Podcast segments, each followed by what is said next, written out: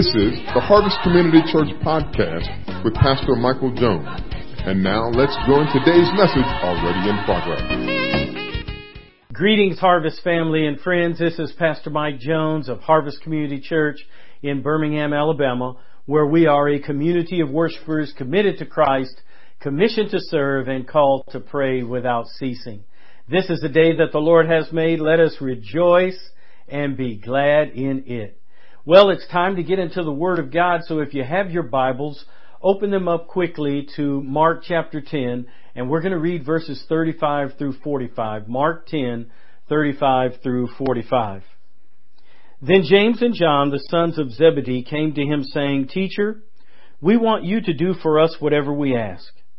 He said to them, What do you want me to do for you? They said to him, Grant us that we may sit one on your right hand and the other on your left in your glory. But Jesus said to them, You do not know what you ask.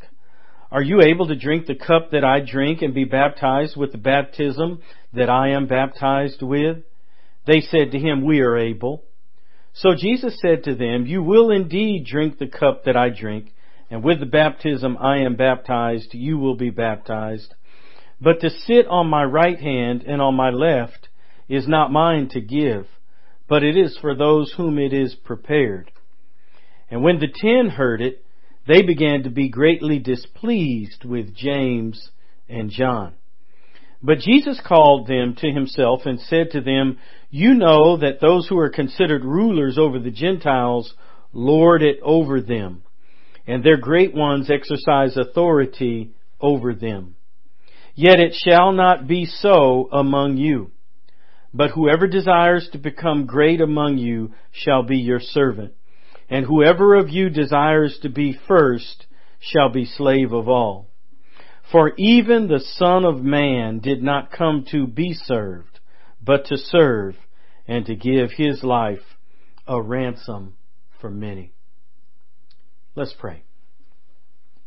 Father, we ask that you would speak to us through your word today. Open our eyes that we might behold wondrous things out of your law. This is our prayer. We ask that you would help us to see Jesus and in seeing him, help us to believe on him and believing on him, help us to be saved. This is our prayer in Jesus' name. Won't you say amen, amen, and amen. Well, uh, we're continuing on in our series entitled Remembering Jesus. And the topic for today is simply leadership that makes a difference. Leadership that makes a difference. Men and women, I was told years ago that everything rises and falls on leadership. Leadership is so important that it affects every area of our lives. We need leadership in the home. We need leadership in the community. We need leadership in the church. There's leadership that governs education. There's leadership that governs healthcare. There's leadership that governs uh, politics and, and government. Every area of our lives is dependent upon good leadership. But what kind of leadership? I believe that in remembering Jesus, we need to remember that Jesus was uh, a leader. He was the Messiah. He was Christ. He was God become man. He is our Savior but he is also the best example of leadership that we can ever have. And in the Gospel of Mark, there is a passage in chapter 10 that we just read that is really the, the, the key. It is really the foundation. It is really the major theme of the whole Gospel of Mark. And that is the theme of servant leadership. In the Gospel of Mark, Jesus is portrayed as a servant as the perfect man who has come to serve and to sacrifice and to give his life as a ransom for many. This passage in the Gospel of Mark is the foundational passage of the entire book. And I'd like to just speak briefly and walk us through the passage and then come with, with three leadership principles that I think all of us need to have if you're in the home and you have any kind of responsibility, you're a leader. if you are, are, are in an area of life where you are in contact with people and you have responsibility for people, you are in leadership. You could be a parent and you are leading children, you're in leadership. You could be responsible for a ministry in church, you are in leadership. You could be responsible for a duty or a task on your job, and that makes you a leader. And I think in this day and age, we are bombarded with, with, with such unrighteous, ungodly leadership that we need to be reminded of the kind of biblical leadership, the kind of godly leadership that Jesus portrays. And this is the foundational passage for it. Look at your Bibles and let's just kind of walk through the passage. In the beginning, in verse 35, James and John come to Jesus and, and they have a request. They said, Lord, we want you to do for us whatever we ask. In verse uh, 36, the Lord says, what do you want me to do for you? Down in verses 30, 37, they said, grant that we might sit one on your right hand and one on your left hand when you come into your glory. We want to be great. We want to sit on your right and on your left. Those were the positions of ultimate authority where if you were a king, you would sit on the right and sit on the left, and those who had those seats would have positions of great authority. Well, the Lord in verses 38 and 39 says, you don't know what you're asking. Are you able to drink the cup that I'm drinking of? Are you able to be baptized with the baptism that I am baptized with? In Matthew chapter 20, a, a corresponding chapter uh, uh, which depicts the same story, he talks about suffering. And in that passage, right before it, he talks about going to the cross. And so the Lord is referring to the kind of leadership that is sacrificial.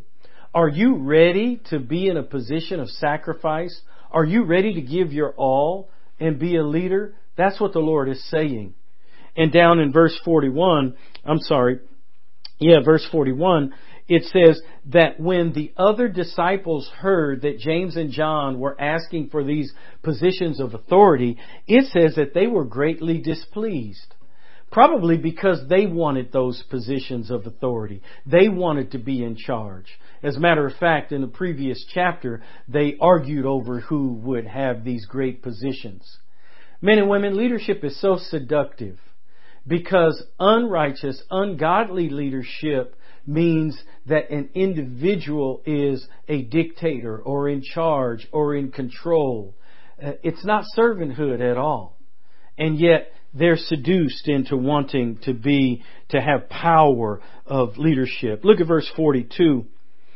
The Lord calls them to himself he almost, it's almost as if he has a huddle and brings them to himself and he says to them, you know that those who are considered rulers over the Gentiles lord it over them and their great ones exercise authority over them.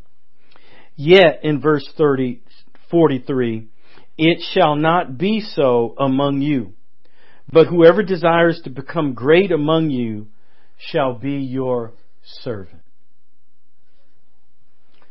I want to stop right here at verses 42 and 43 and, and, and just make a point about uh, ungodly leadership and godly leadership.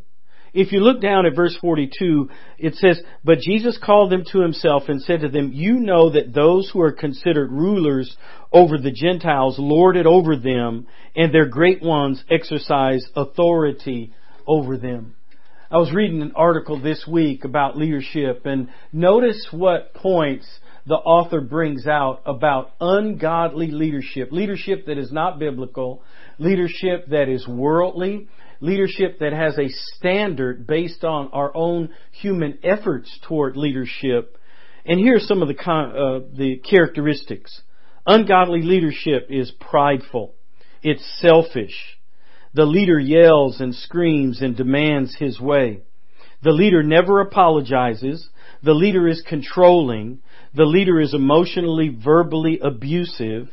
The leader tries to take free will away from others. It's a leadership that is divisive. It's disrespectful to others. It calls people's names. It's rude. There is a lack of love and compassion. Uh, the leader may be a bully. The leader may be violent. The leader calls evil good and good evil. The leader is given toward negativity. The leader complains a lot. The leader is greedy. The leader seeks to get what he can from others. These are characteristics of ungodly leadership. And yet, in the same article, he gives in contrast the characteristics of godly leadership. Godly leadership. The leader seeks God's will above his own will. The leader humbly longs to obey God with all of his heart. The leader seeks to avoid the sinful extremes of passivity and control. The leader is patient, kind, thoughtful, gentle. The leader respects God, himself, and others. The leader cares about the needs of others and not just himself. The leader is willing to listen to other people's ideas. The leader is willing to admit when wrong. The leader is slow to anger. The leader demonstrates agape love. The leader is willing to make sacrifices to be a godly man or a godly woman. The leader is not willing to be pushed around or controlled. The leader stands up for what is right and has integrity. The leader does not compromise and the leader seeks to inspire and bless others. That's godly leadership. And what Jesus is doing with the disciples here is he's saying, those Gentiles, those who are ungodly leaders, they exercise authority and, and seek control, dictatorship, and power. And then he says, but it is not so among you. Your type of leadership and my type of leadership is different. There's a different standard of leadership. There is a different type of leadership. There is a different quality of leadership. And men and women, that is what we must aspire to. I believe that we need leaderships and leaders in the home. We need leaders in the community and we need leaders in the church. God is looking for leaders who will be like Jesus. And so, down in verses 43 through 45, he says, it, yet it shall not be so among you. But whoever desires to become great among you shall be your servant, and whoever of you desires to be first shall be slave of all. For even the Son of Man did not come to be served, but to serve and to give his life as a ransom for many. Verse 45 is a key for the entire Gospel of Mark. For even the Son of Man did not come to be served, but to serve and to give his life as a ransom for many. One person said this, and I greatly agree. He said that servanthood is the heartbeat of the Christian life. Men and women, God has called us to serve. Even the Son of Man did not come to be served, but to serve and to give his life as a ransom for many. With that verse, verse 45, I'd like to give you three points of Jesus' leadership. Three points that makes Jesus different as a leader. Point number one is simply his selfless motivation. Look at the first part of, of uh, verse 45. For even the Son of Man, even the Son of Man. Men and women, some think that you can be above serving. But this phrase, even the Son of Man, even God become man, even Jesus the Christ, even the Messiah, even the Creator of the world, even your Savior and your Lord and, and, and your God, uh, even He, even the Son of Man did not come to be served. Even the Son of Man. And men and women, Son of Man just, does not just refer to Jesus in His humanity. The Son of Man is another title given to Jesus as the controller of everything that was ever created. The Son of Man in Jewish culture refers to Daniel, the book of Daniel in the Old Testament, chapter 7, verses 13 and 14, where it says, Daniel is writing and he sees a vision and he says, I was watching in the night visions and behold, one like the Son of Man, coming with the clouds of heaven. He came to the Ancient of Days, and they brought him near before him. Then to him, this Son of Man, to him was given dominion and glory and a kingdom, that all the peoples, nations, and languages should serve him. His dominion is an everlasting dominion, which shall not pass away, and his kingdom the one which shall not be destroyed. Even the Son of Man did not come to be served. Even the Son of Man who has dominion. Even the Son of Man who has a kingdom. Even the Son of Man who has an everlasting dominion and a kingdom that will never be destroyed. Even the Son of Man did not come to be served. And men and women, his, his selfless motivation, he was able to lay down all of that and become a servant. He was able to lay down all of that and say, my task on this earth is to serve others and not myself. That's point number one, his self, selfless motivation. But look at the second part of the verse. Even the Son of Man did not come to be served, but to serve men and women, his selfless motivation, but also his service. He came to serve. He came to give. He came to, to, to, to make others shine. If you were to read the Gospel of Mark, you would notice that the Gospel of Mark has a higher percentage of, of the, the miracles of Jesus that are mentioned than any of the other Gospels. 18 out of Jesus' 35 miracles are listed in the Gospel of Mark. It's almost as if Mark is saying, I want to show you how much Jesus served. He healed. He taught. He fed the hungry. He clothed the naked. He healed the sick. He gave sight to the blind. He gave, gave power and might to those who were lame. He, he went from place to place. He ministered to Jews. He ministered to Gentiles. He ministered to the outcasts. He ministered to those who were shunned. He ministered, ministered to those who were forgotten. He was a servant.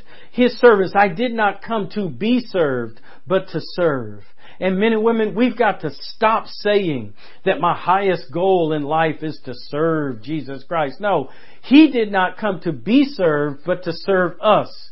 And there is a, a perspective in the Christian life that I think that we need to change. Either we focus on what we can do for Him, or we operate in thanksgiving and joy based on what He has done for us. Let me say that again. Our focus in the Christian life can either be on what we can do for Him or what He has already done for us. And men and women, I want to focus on what He has done for us. Because as I focus on what He has done for me, as He serves me, that gives me a heart, a heart for service, a heart and a vision to make my life count as, as, as a grateful servant to the Most High God. Even the Son of Man did not come to be served. He didn't come to be served. His, his service is that, that, that he is always on the move. He is always, even the Word of God says that He lives now to make intercession for us. He is working for us.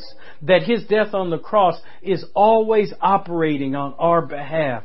That we are, have been saved. We are being saved. And we will be saved based on what Jesus Christ has done, is doing, and will do for us. He's always serving us. He's always giving to us. He's always making us shine. He's always giving us the spotlight. He's always making provision. He's always giving us His power. He's always giving us His pardon. He is always praying for us. Even the Son of Man did not come to be served but to serve and to give. And the last part is his sacrifice. His selfless motivation, his service, and his sacrifice. The last part of that verse says, even the Son of Man did not come to be served, but to serve.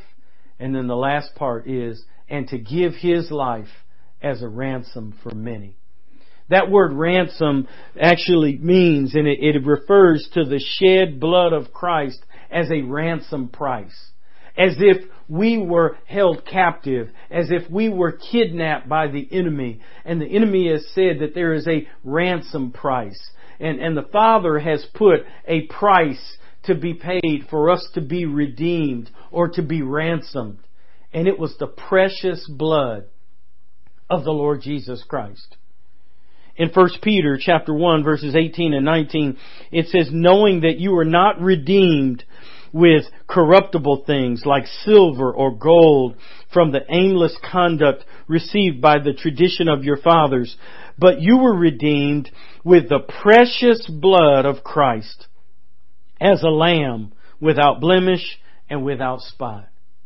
We have not been redeemed by gold or, or precious stone. We have not been redeemed by silver or gold, but we've been redeemed by the precious blood of the Lamb. That His sacrifice on the cross is another act of His service that His sacrifice on the cross is pivotal in understanding our goal and our, our, our reason and our purpose for living. His sacrifice on the cross was substitutionary. He died in my place. His sacrifice on the cross was, was, was sacrificial in nature because He didn't have to do it. His sacrifice on the cross makes everything new. His sacrifice on the cross and His blood that was shed cleanses me from all of my sin. His sacrifice on the cross is the apex of history. That history is defined by His sacrifice on the cross and my life has meaning and purpose as I, as I, as I take that sacrifice into my own life and receive the redeeming blood and, and, and acknowledge the ransom that was paid for my salvation, my life has purpose. You see, I think that leadership, leadership, godly leadership, is where there is this selfless motivation that we can never get too high to serve, that we never position ourselves out of service.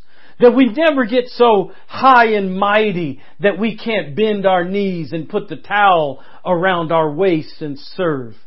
That, that, that we need the type of servanthood that Jesus had. This selfless motivation. But not only that, our service means that we come, that we are living, that our journey in this life is to serve others I remember years ago going to funerals of some of the older saints. One of the songs that I don't hear as much anymore at some of the funerals that were done, especially by those who, who had lived lives where, where they gave back to their community. The song would be sung and one of the lines would be, if my life was worth living, if I could help somebody along the way, that my life, my life will not be in vain. Men and women, we, we, we need to make sure that our aim is godly leadership. We need to require leadership from our political, godly leadership from our political leaders. We need them not to decide to serve self, but to serve others. That there needs to be this sacrifice, this sacrificial nature of our servanthood and our leadership that the definition of leadership ought to change in our society. Who can be the most selfless? Who can serve the most? And who can give and sacrifice of themselves for the larger good? Men and women, remember Jesus. Remember we serve a God who was selfless. Remember we serve a God who gave himself for others. Remember that Jesus did not come to get our service, but to give us His service. Remember that Jesus didn't come to gather your merit, but to show you grace. Remember that Jesus didn't come to count up your works, but to show His mercy on your behalf. Jesus didn't come to look for treasure, but to, to bestow upon you unsearchable treasures. Jesus didn't come for those who think they're righteous, but to those who know that they are sinners. Jesus didn't come for those who think they're healthy, but to heal those who are spiritually sick. Jesus didn't come to those who think they are found, but to seek and to save those who know that they're lost. Jesus didn't come for those who could see, but for those who were spiritually blind. Even the Son of Man did not come to be served, but to serve and to give His life as a ransom for many. It could be today that you've never asked Jesus to serve you in that way. You felt like you could do it on your own.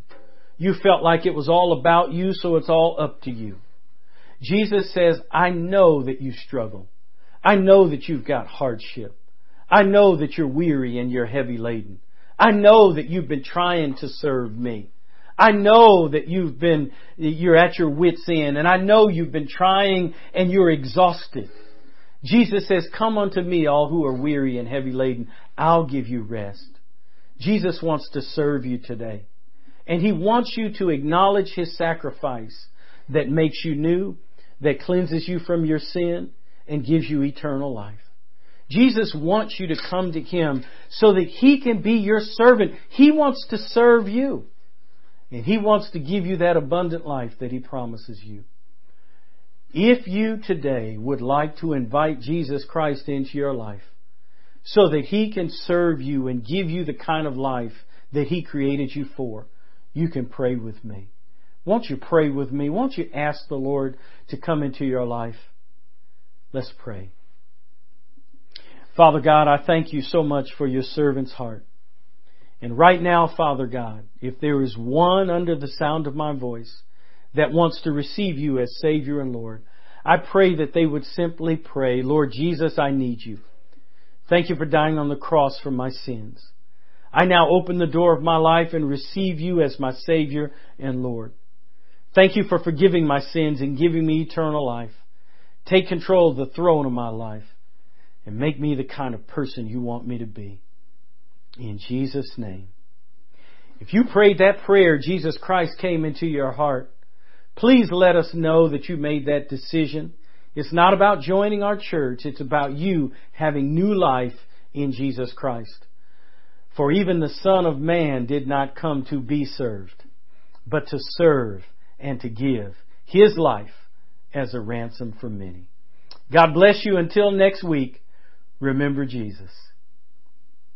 We are harvest,